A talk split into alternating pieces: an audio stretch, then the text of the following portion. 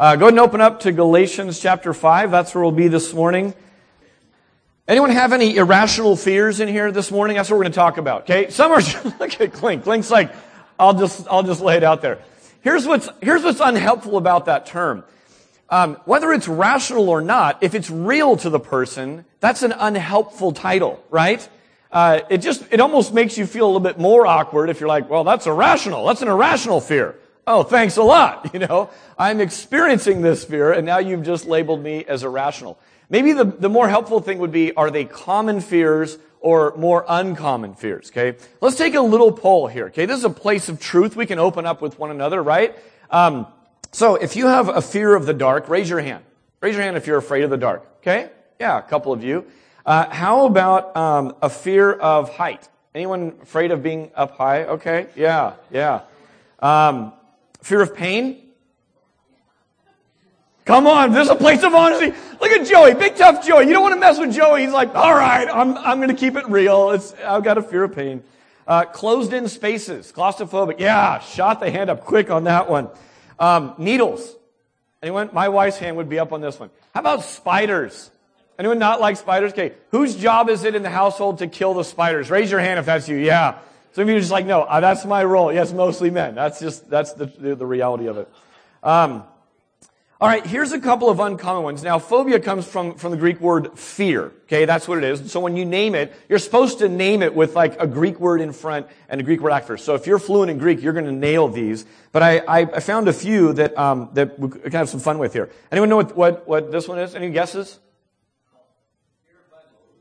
No, fear of chickens. That's right. If you're in the band and you saw the, the uh, PowerPoint ahead of time, you do not get to talk at all right now. All right, this next one. Anyone know what this one is? Very common, but not here. Okay? Of course, it's the fear of chopsticks. Now imagine if you had these two fears, the trauma of going to Panda Express. I mean, all those people ordering orange chicken and chopsticks flying everywhere. It's a, it's a nightmare. All right, how about this one? I've got a few of these in my household. People with this fear. Anyone know? Fear of work. That's exactly right. We've got a we've got a, a pastor ministry leader in the back who's uh, who's got some of the Greek down here. And then this one, I just apologize right now. This is the fear of sermons. Okay, so if that's freaking you out, listen. Way to way to face your fear today. Courage to be here. You're like you just got to come and do one of these. Now I got thinking, you know, what is it if your greatest fear is being asked what you're afraid of, right? So maybe that would be called phobophobia. And you can have a lot of fun with that. I'm a phobophobic. What? You know, uh, it's also known in a more technical sense um, as this word here. All right.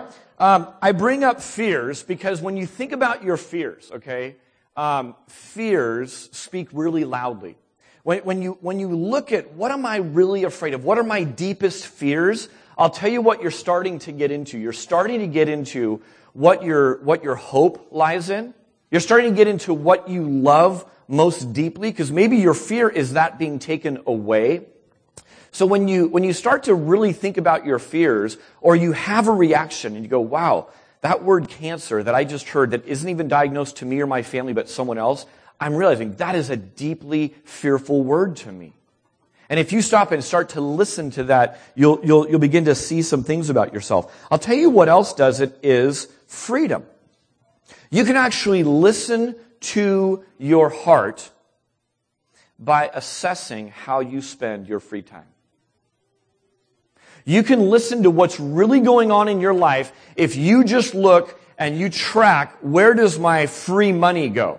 Now that's a very odd term, uh, but but money that isn't already accounted for by PG&E and the landlord and your gas tank, right?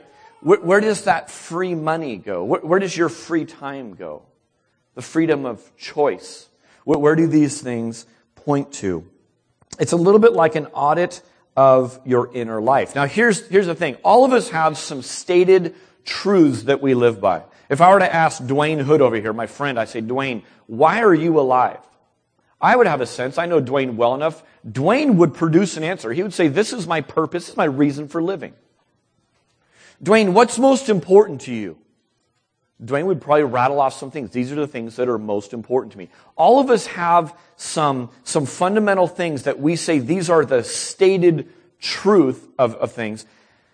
But then there's the reality that, that, that, comes alongside. It's a little bit like a stated purpose statement at Subway, right? We aim to please the customer. And if you're there right then, not being pleased by someone, you kind of see the sign in the back and you realize your experience is different from that. So we have stated truths, um, but, but then re- realities. And, and maybe by listening to our deepest fears and tracking how we use freedom, we would actually be able to hear what the, what the real truth of the matter is on a given situation. Freedom of speech illustrates this. This is kind of a, a random little illustration, but, but um, if you ask someone, is truth important? Say, yeah, tr- truth is important. I think most people would say, yeah, that's an important thing to me. Are you a truthful person? Yeah, I, I'd like to think of myself as a truthful person. Study after study shows that as anonymity goes up, in other words, the ability to be invisible, truthfulness goes down.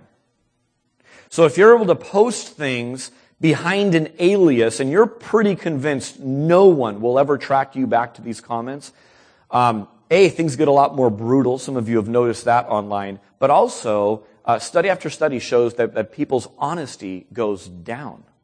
When they're not going to be held accountable for what they say, they feel free to, a lot more free with the, the truth. So do you see what I'm saying?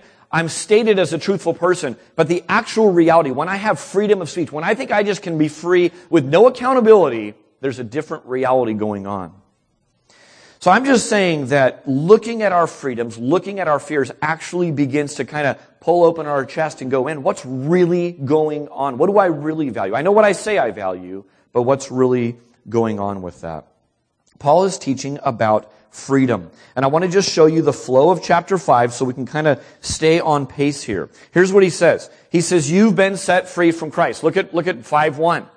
Remember? It's for freedom that Christ set us free. He came for, with, a, with a mission, and it's for freedom that he called us to, to walk in.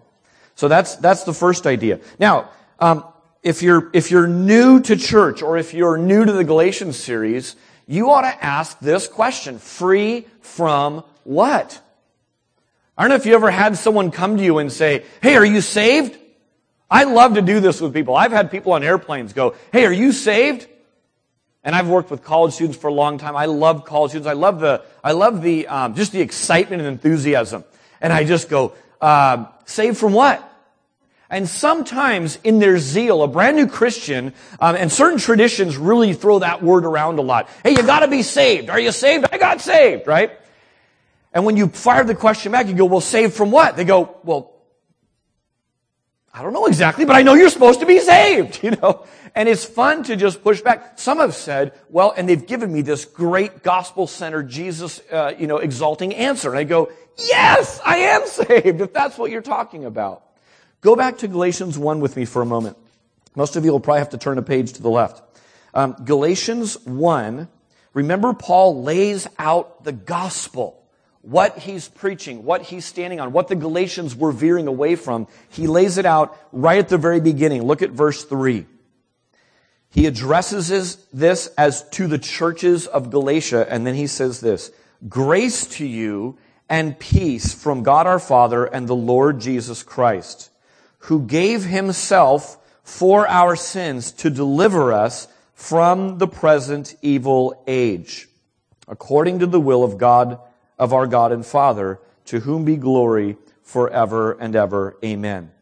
Now I know sometimes we can gloss over the fact that grace and peace are in there. But the gift of grace and the gift of peace that are from God our Father in the Lord Jesus Christ. Do you see how loaded that sentence is? I mean, that's the gospel, right? It's being given to you. That's the gift of eternal life being given to you.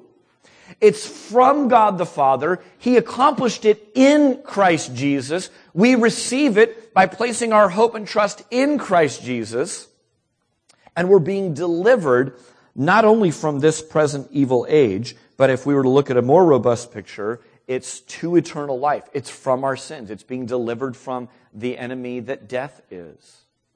So it's important, even as we talk about this idea of freedom, that we keep in mind we don't get to hijack the word and just and just kind of apply it in this milky way to our current situation.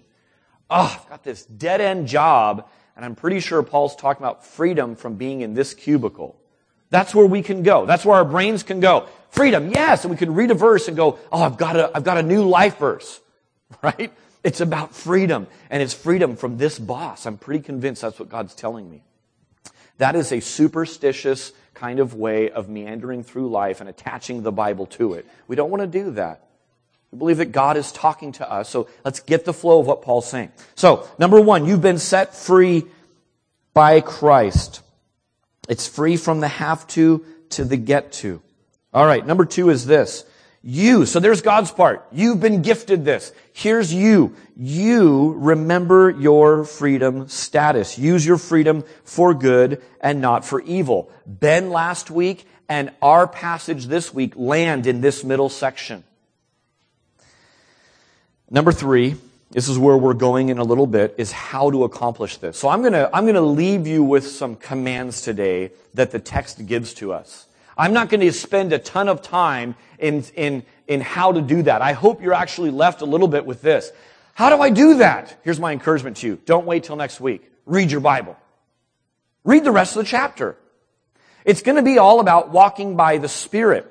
And it's going, to, it's going to start fleshing that out. He's going to give us the how. He's going to give us the, the, the pragmatist uh, application, right? Does this work? How does this work? What am I supposed to do with this? Okay? So, so I want you to see kind of, kind of where we are in the middle of all this. All right, our passage is short this morning, but there's just so much there. Galatians 5, uh, 13 to 15. Follow along with me. It says this, For you were called to freedom, brothers. Only do not use your freedom as an opportunity for the flesh, but through love serve one another. For the whole law is fulfilled in one word you shall love your neighbor as yourself. But if you bite and devour one another, watch out that you are not consumed by one another. Do you see Christ's part and our part in this chapter? It's Christ who accomplishes our freedom. We respond to that. It's Christ who achieves it's us who walk in that. Look back up at verse 5 for a moment. Here, here, here's just a breakdown of some of our response to this. Galatians 5.1, For freedom Christ has set us free. Stand firm, therefore, and do not submit again to the yoke of slavery. So stand firm, yes. Submit, no. Now look at our passage today in verse 13. Sin, no. Serve, yes. So none of this, hear this. Look at me. None of this command has to do with you achieving your freedom. That's God's part. That's the work of Christ. That's why we sing about it. That's why we talk about it. It's exactly what we just sang. Your grace has found me just as I am. How were you? You were not walking according to the will of God. You were not walking in freedom. None of you. I was born in America. Listen two weeks ago. That doesn't matter. The work of achieving freedom is all Jesus. So that's done. That's accomplished and that's finished. That's really important for us to keep that lens as we go forward with any of these commands. So then we get these. Stand firm, yes. Submit, no. Sin, no. Serve, yes. Okay? So, as you're reading scripture, if you're ever seeing things that say, wow, that looks an awful lot like a command, you ought to highlight that. You ought to underline that. You ought to say in your mind, that's something I'm supposed to be doing. God, how am I supposed to flesh that out? Instead of just glossing over and thinking, oh, there's a command for other people to, to accomplish and walk in. But rather read it personally for yourself. All right. So, put, put kind of a different way would be this.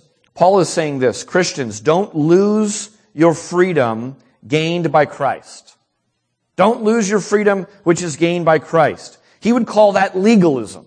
He's been spending a lot of time on this. Today, it's a shift. These two verses are a shift. Don't lose your freedom, which was gained by Christ. Today it's this. Don't abuse the freedom that you have that was given to you by Christ. What we would call that is license. And what you see is this. The legalist and the deeply immoral person running from every law that the legalist is trying to follow. And wisdom kind of invites us to walk between these two and not fall into one or the other. I want to talk about legalism just for a moment because um, these, these definitions will be helpful rather than just leaving it undefined. Uh, there's a great work by uh, John Piper. It's called Brothers, We Are Not Professionals. And it's actually written to pastors. And it's just, um, it's just an encouragement in 20, 30 chapters of just, you know, teach your congregation this and these different things. And, and one of the things he dives into is legalism. And I, I want to directly borrow from his two definitions because they were so helpful to me. Here's number one.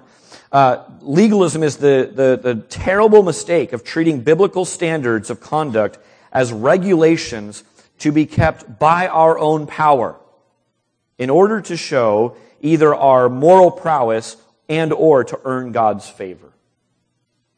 Now this is a danger that every one of us must guard against every single day. If you're taking notes, just jot down Romans 14, 23 and make sure I'm not making this up. But here it is. Simply put, any behavior that is not from faith is legalism.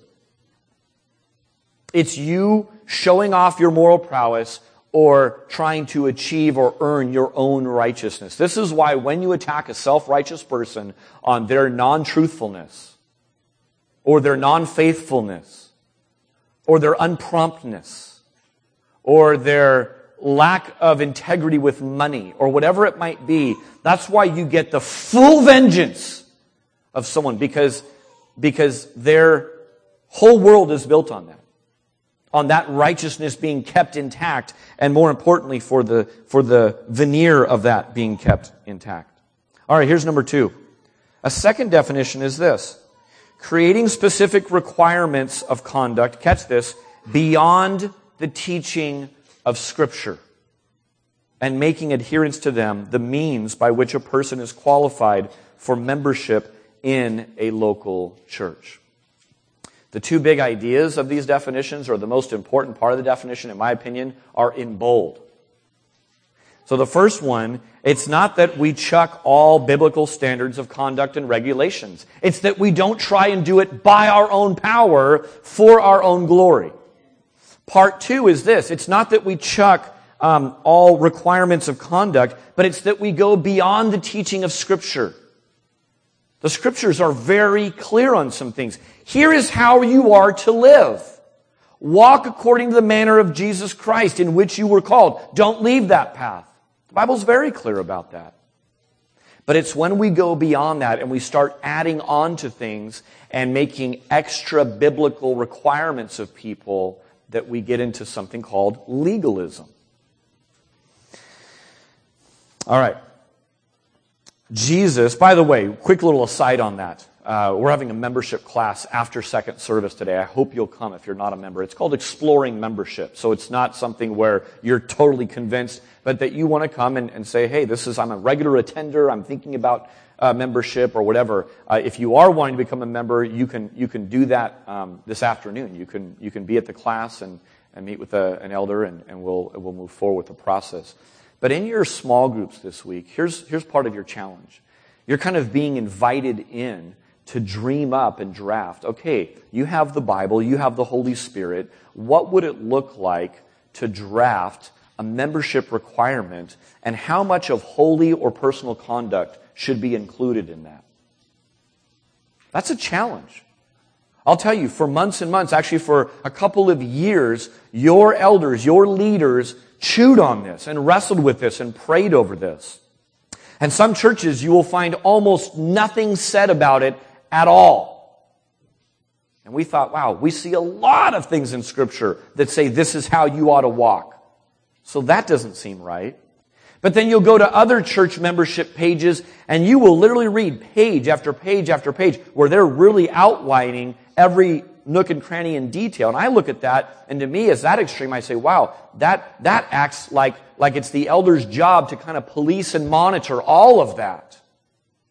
That seems to deny the sovereign will of God, and that also seems to start working its way into legalism. So today, if you were to come to the membership class, you're going to actually see a membership covenant. Here is what the elders covenant to you. Here is what the congregation covenants to us. And here's what this means for us to lock arms in this. In community group this week, you're going to wrestle through that a little bit and say, okay, how does Christian freedom look? And how are we supposed to, to go after this? Jesus was always rooting out this absolutely ruthless poison called legalism. You read through Jesus over and over, and you will just see this pattern. He keeps going after this one over and over. And so Paul follows his master's lead, and he hits it hard. Over and over, coming after legalism. We've been spending some chapters on this, haven't we? You're free from that. Neither circumcision nor uncircumcision count for anything, but only faith expressing itself through love. I mean, he is just hitting this over and over and over because he knows it's an insidious poison. Jesus told the story of these two brothers. It's often called the story of the prodigal son. And in the story of the prodigal son, you've probably heard of it. There's the, the younger brother. What does the younger brother do?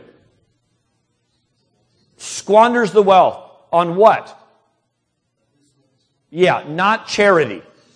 He's not starting a nonprofit, right, for orphans anywhere. He says, Give me. Give me right now what's due me, Dad. You know what that's saying to Dad? You're as good as dead to me. I want, I want from you. I want the stuff from you. And he ran off and he went to a faraway place. Interesting. Faraway place. Get away where you're not accountable. You can start over. I've heard from some pastors in New York City that say New York City is a place that's filled with prodigals. They're running from the Midwest. They're running from home and they want to come gather and do what they want to do for a season. So here's the prodigal off in a far off country. We know all about the prodigal. He's the one who would fall into this category of license, right? Throw off all restraint and just live immorally. But it's really a story about two brothers. Remember the elder brother? Who gets all the spotlight? The younger brother. You know who the older brother is? The older brother, hear me, is the moral legalist. That's the older brother. The younger brother runs after immorality. The, the, the, the, younger brother does. The older brother runs after rule following.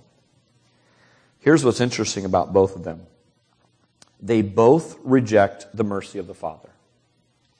The mercy of the Father to the one was, man, it's all here for you. And he rejects that mercy by grabbing and going. The other one, the older brother, rejects the mercy of the father as the father says, Come on in, celebrate with us. Your brother's back. And what does he do? You know how the story ends?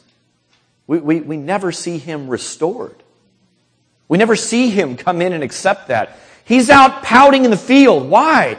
Because he's kept all the rules in his mind perfectly. And he never got nothing from dad. The moral legalist and the immoral person are blood brothers. The Bible's crystal clear on something. Listen to this. Without repentance, both of them miss out on eternal life. Without repentance, neither one of them enjoy the feast, enjoy the fellowship of being right with dad again. It's just two different ways of expressing our own self determination, our own self will, our own independence. I'm going to run and do whatever I please, or I'm going to go and keep all the rules myself and, and get what's coming to me that way. And both of them miss out on the free gift that's being offered to them. I don't know if you know this, but there is an enemy fighting you.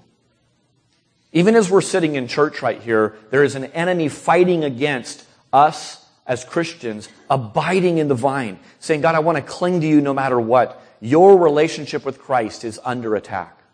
If you're here and you're seeking and you're wanting to discover answers, there is an enemy fighting against that.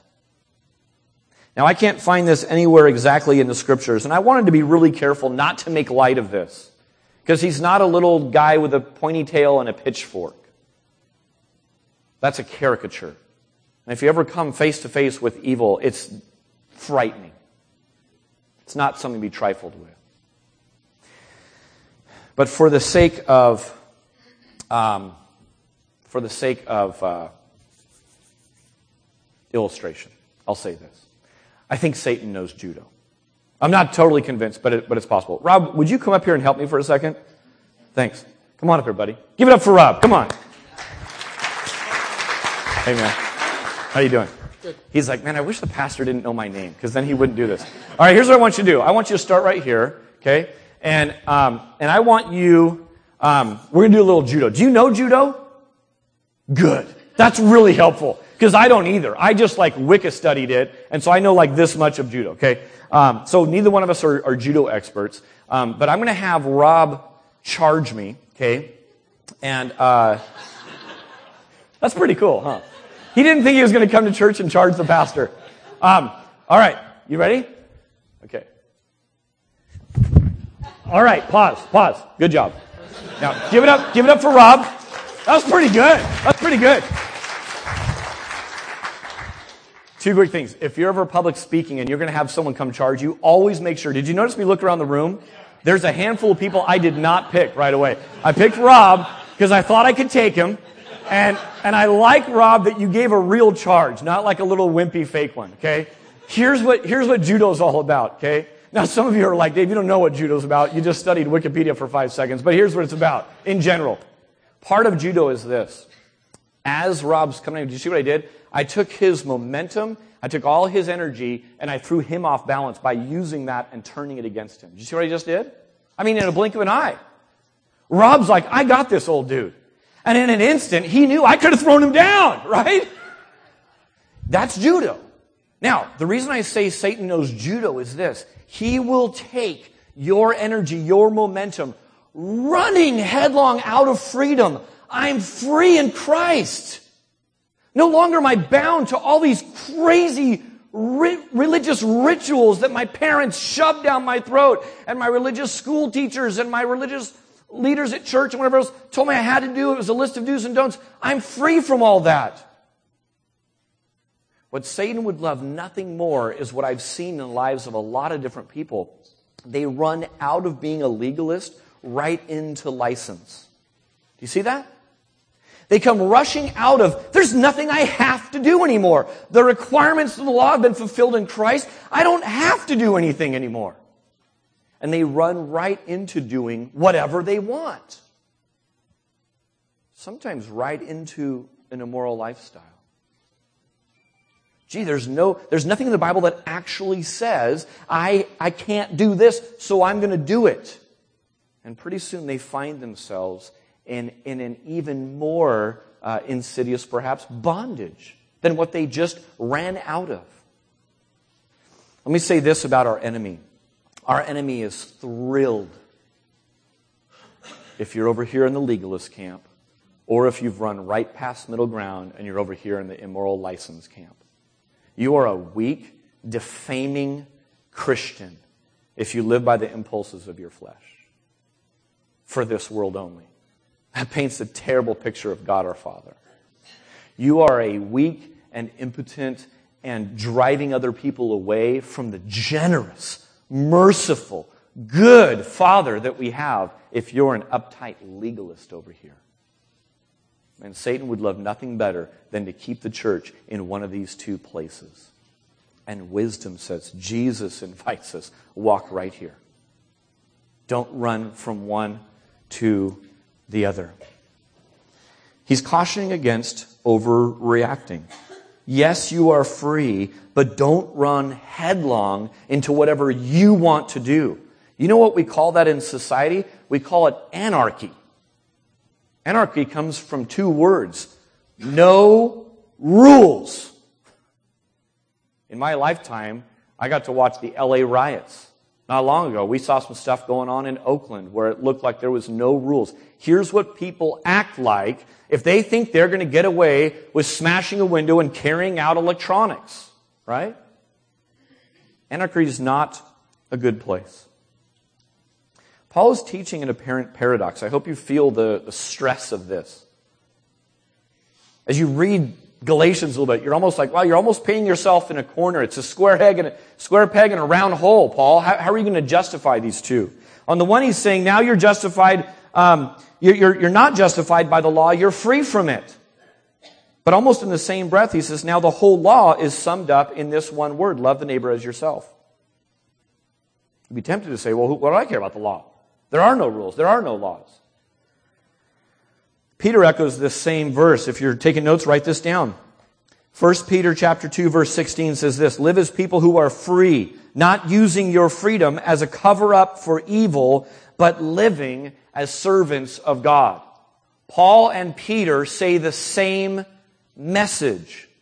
You're free, but not to live however you want. We get the first part of this, don't we? Don't we see that freedom is used as a cover up for evil all the time? Politicians, money making schemes.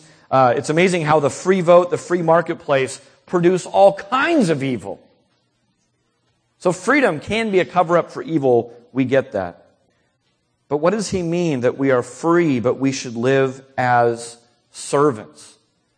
I mean, aren't servants just told what to do all day long? Isn't that what a servant is? So how free is that to be a servant?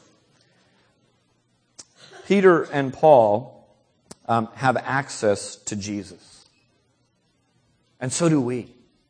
God's given us, through the Gospels, access to Jesus. Not just to walk with him for, for three, three and a half years, but to walk with him for a lifetime. Remember what he said to his disciples? It's always puzzled me. He says, It's better for you if I go away.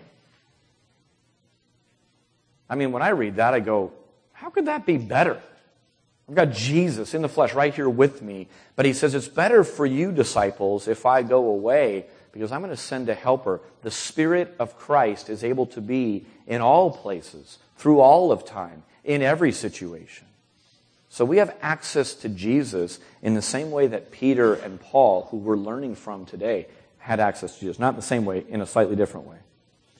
But in, in Jesus, we see, catch this, the most free person who ever lived and one who was a slave to the will of the Father.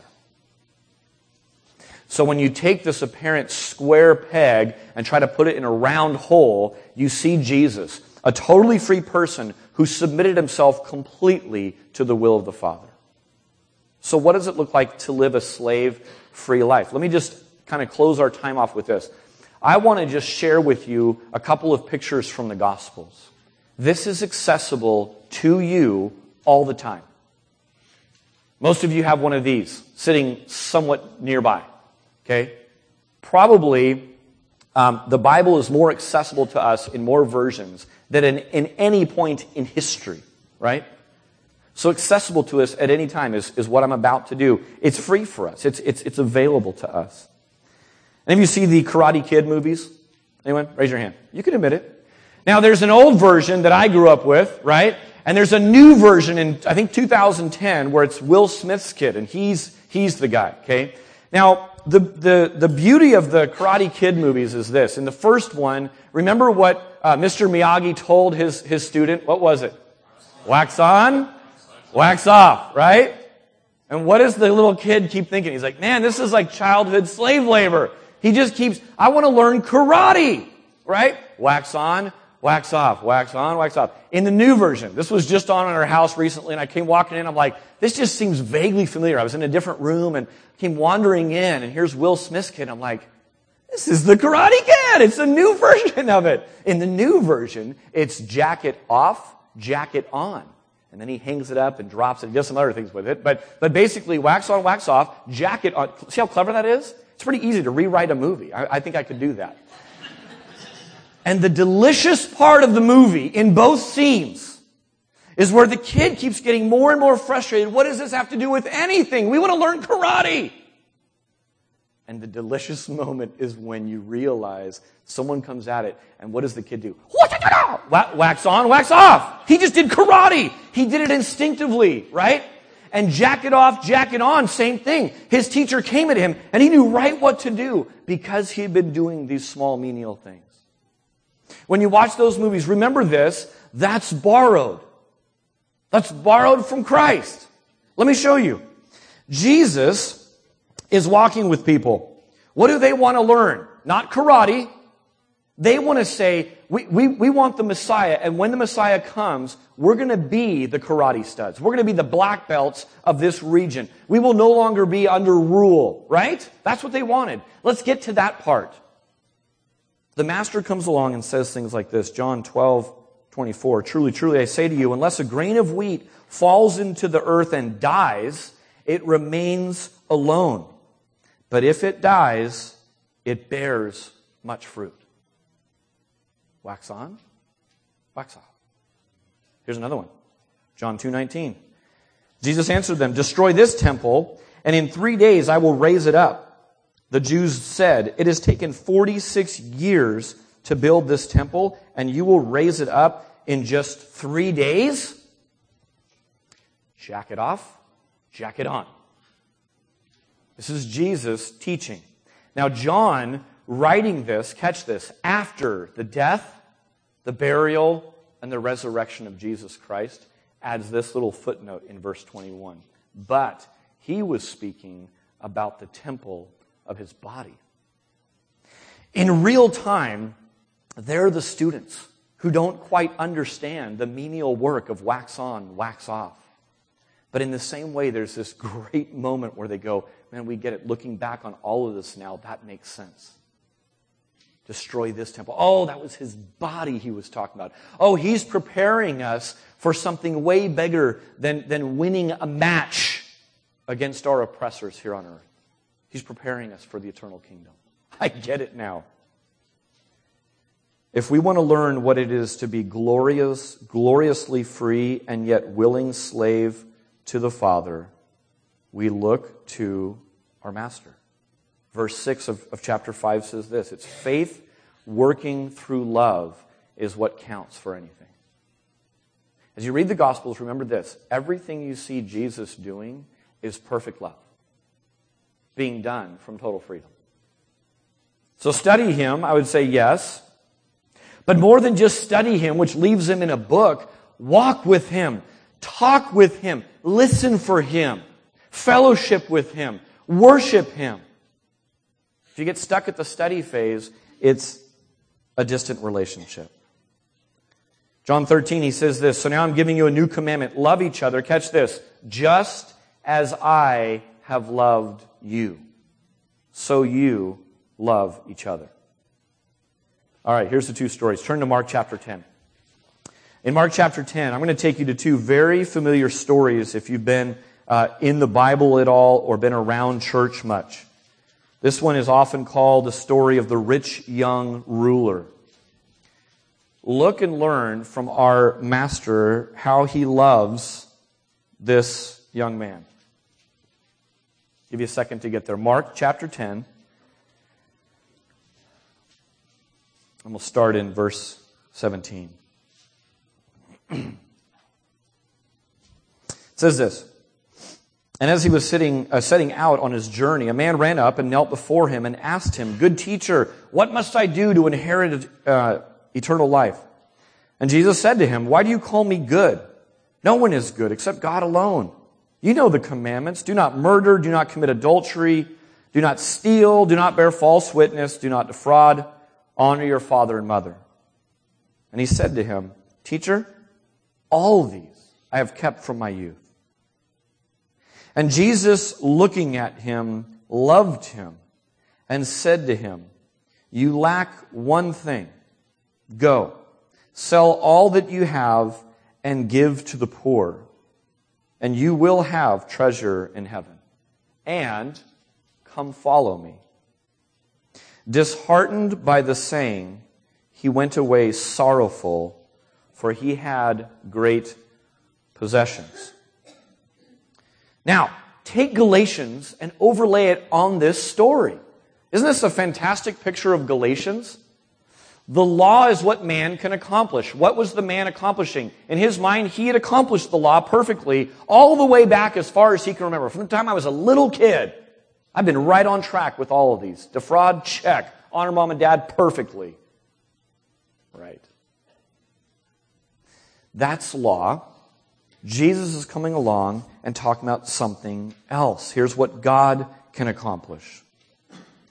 Jesus does something with, with this young man, and that is um, he had every right to attack this guy's self righteousness. Do, do, do, we all agree that the young man's a little bit prideful and self righteous? Okay? He doesn't see an accurate picture of himself. What Jesus does is he lovingly comes along and he's gonna, he's gonna pull the rug out from under the guy.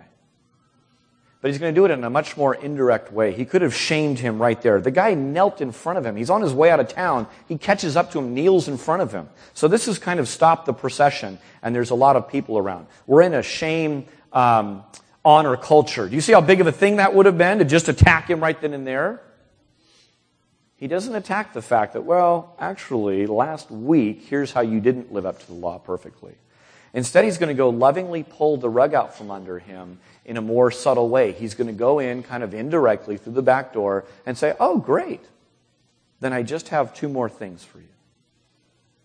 Right? Sell your possessions. Oh, and by the way, come and follow me. person who has great possessions has a calendar full of how to get more possessions or how to care for possessions if those possessions are your idol. Wasn't Jesus going after the idol in his life? What's interesting is a lot of people take this and they, they make it about money. It's not bad to be rich and be a Christian. There's people in the Gospels that we see of that, and there's people today that are funding kingdom work because of that.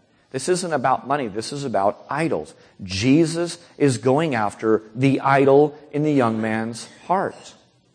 He went away disheartened because he had a lot of stuff. And his schedule was such that he couldn't go and follow Jesus. He had things to tend to. So he went right after that. See if this rings at all true in the Silicon Valley. Stuff and schedule. Hmm. Is that a wrestling match for any of us in this room? Is that an idol for anyone that we work with, that we live near in this area?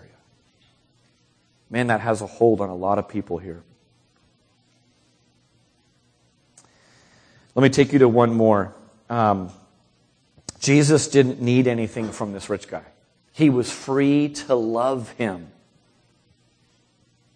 And yet, he did only what his father would say to do. Do you see that? He's free, and yet he's enslaved not to serve himself, but to serve the Father. Uh, John chapter 4. Let's go to one more. This doesn't mean that as we read that story, we look just to find people who are young and rich and in some position of authority. There's these freedoms, there's these, these, this, this manner of life, this way of life that Jesus is showing us, that he's modeling for us, that as we keep soaking in the Gospels and watching how Jesus interacts with people, we get to understand in the moment how to interact with people. Here's Jesus with the woman at the well, John chapter 4, starting in verse 5. It says this. it says, So he came to a town of Samaria called Sychar near the field that Jacob had given to his son Joseph. Jacob's well was there, so Jesus, wearied from his journey, was sitting beside the well. It was about the sixth hour.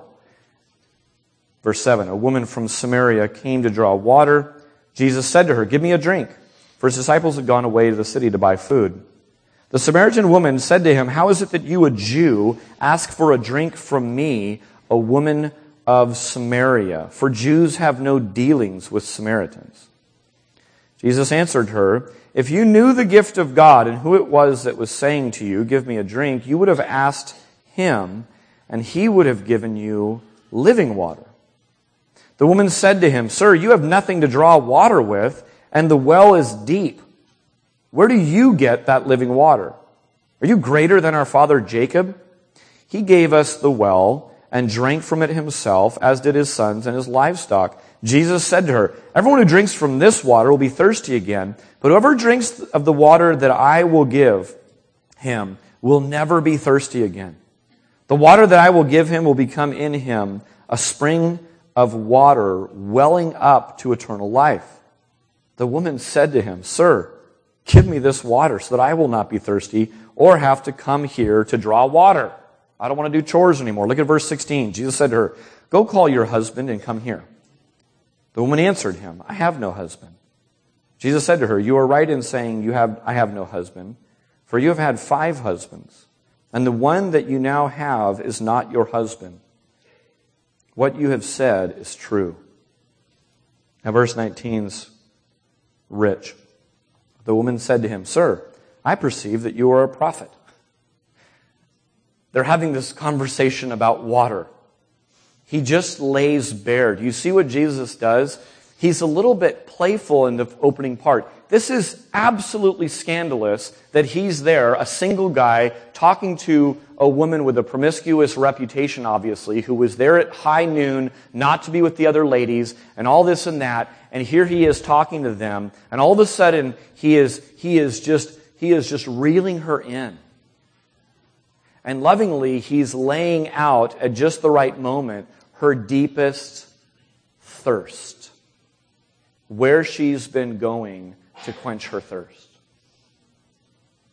And she takes the conversation. You probably know the story. She takes it in a totally different uh, direction. I perceive that you're a prophet. Let's talk about worship regulations. That's way too close to home. I don't want to talk about that. Let's go talk about religious things. That's a lot safer. Hey, where should we worship? Let's go over here. Don't you see that as you, as you walk your way through the Gospels, as you see Jesus with people, he's freely loving people. I love that it says he was wearied from his journey. He was wiped out. What's he doing right here? It's not about him getting a drink. Serve me. I'm tired. I'm the Messiah. I'm a teacher. I'm a rabbi. You're a half breed. Let's get some water over here. He's wearied from his journey. And what does he do? He freely gives himself. That beautiful? He freely gives him himself even when it's inconvenient. When I'm tired, I say, look, I'm really tired. I need a break. I'm not going to be at my best. I need to rest. Here's Jesus giving himself freely. The indirect way, the gently kind of teasing out where she's at way that he has with this. Jesus doesn't need to kind of barf out rules and regulations. He doesn't need to just shove out there, I've told you the gospel, take it or leave it. He loves people. And so he freely enters into them and starts, starts to draw them out into conversation. Over and over and over, he does this. Recognize this. When Jesus is angrily rebuking, taking the time to make a whip to drive out money changers from the religious legalists who are making a profit off the sheep of Israel, that's love. When Jesus goes and does a healing and, t- and tells them, don't tell anyone about it, that's love. When Jesus shows up at a regular meal and just hangs out at a pretty non special deal, that's love. When he attends their weddings and their parties, that's love. So, as we read the Gospels, we see what it looks like. We get a picture painted. This is what it looks like to freely love people, to freely give to people. To walk this line between, I have to do this because I'm a Christian, or I'm, I don't have to do anything.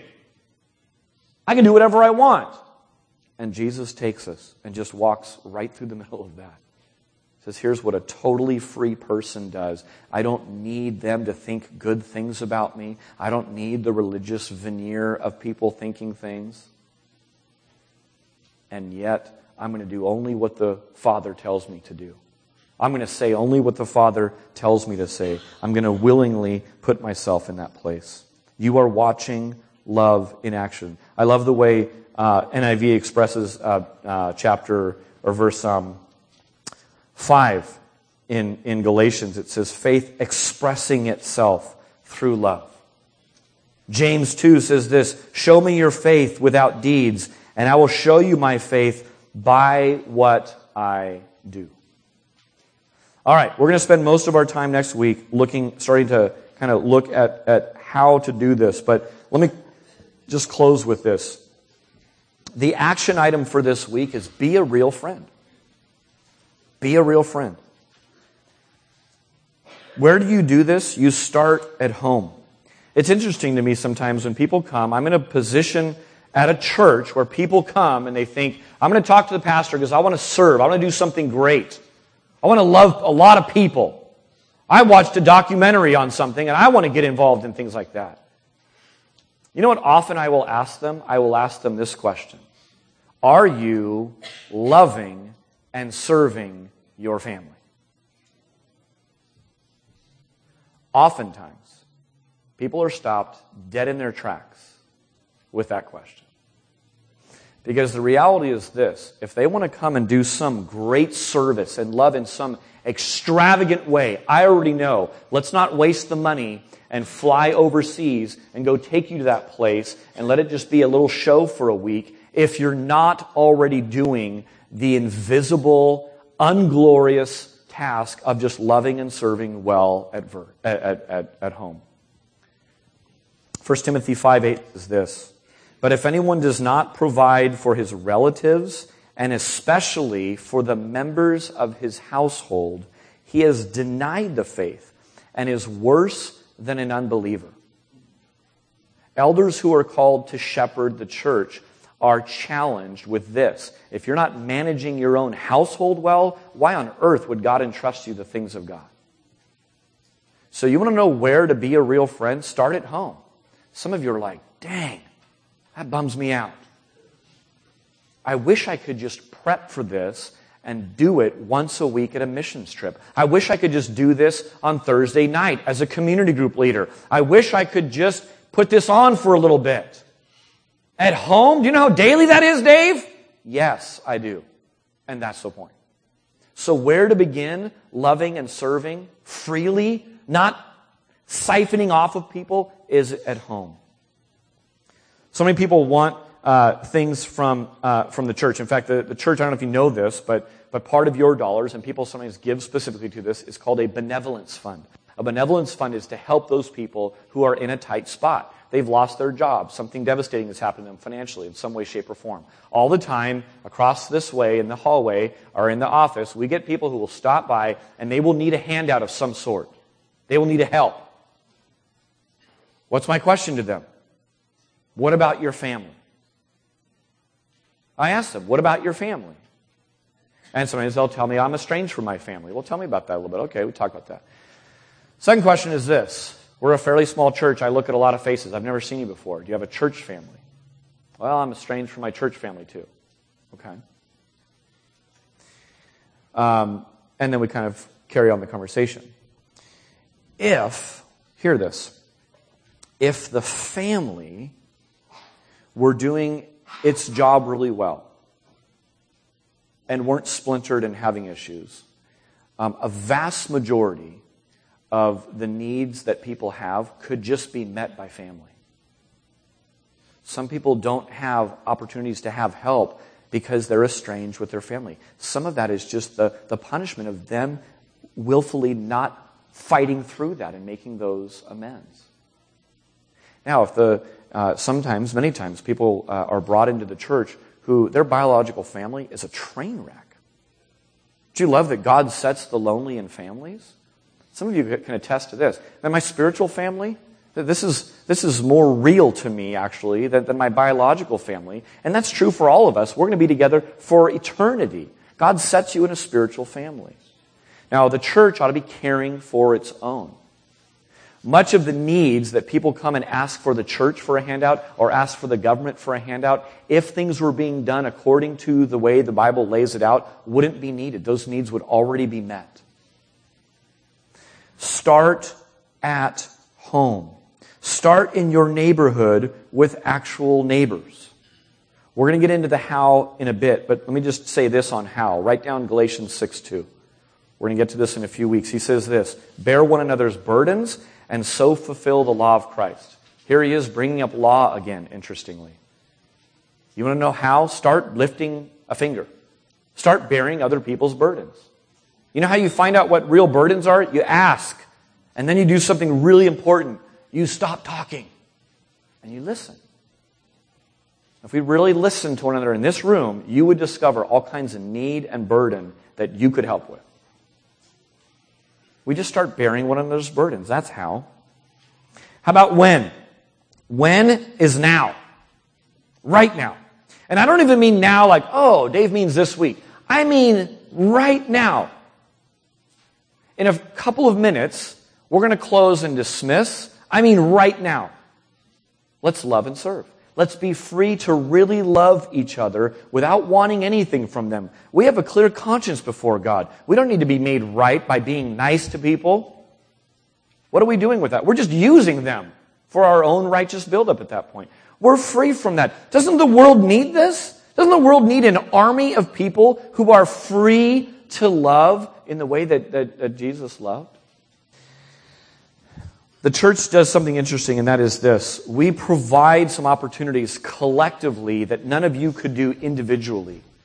But the problem is, sometimes people lean on the church so much and say, well, my church does this.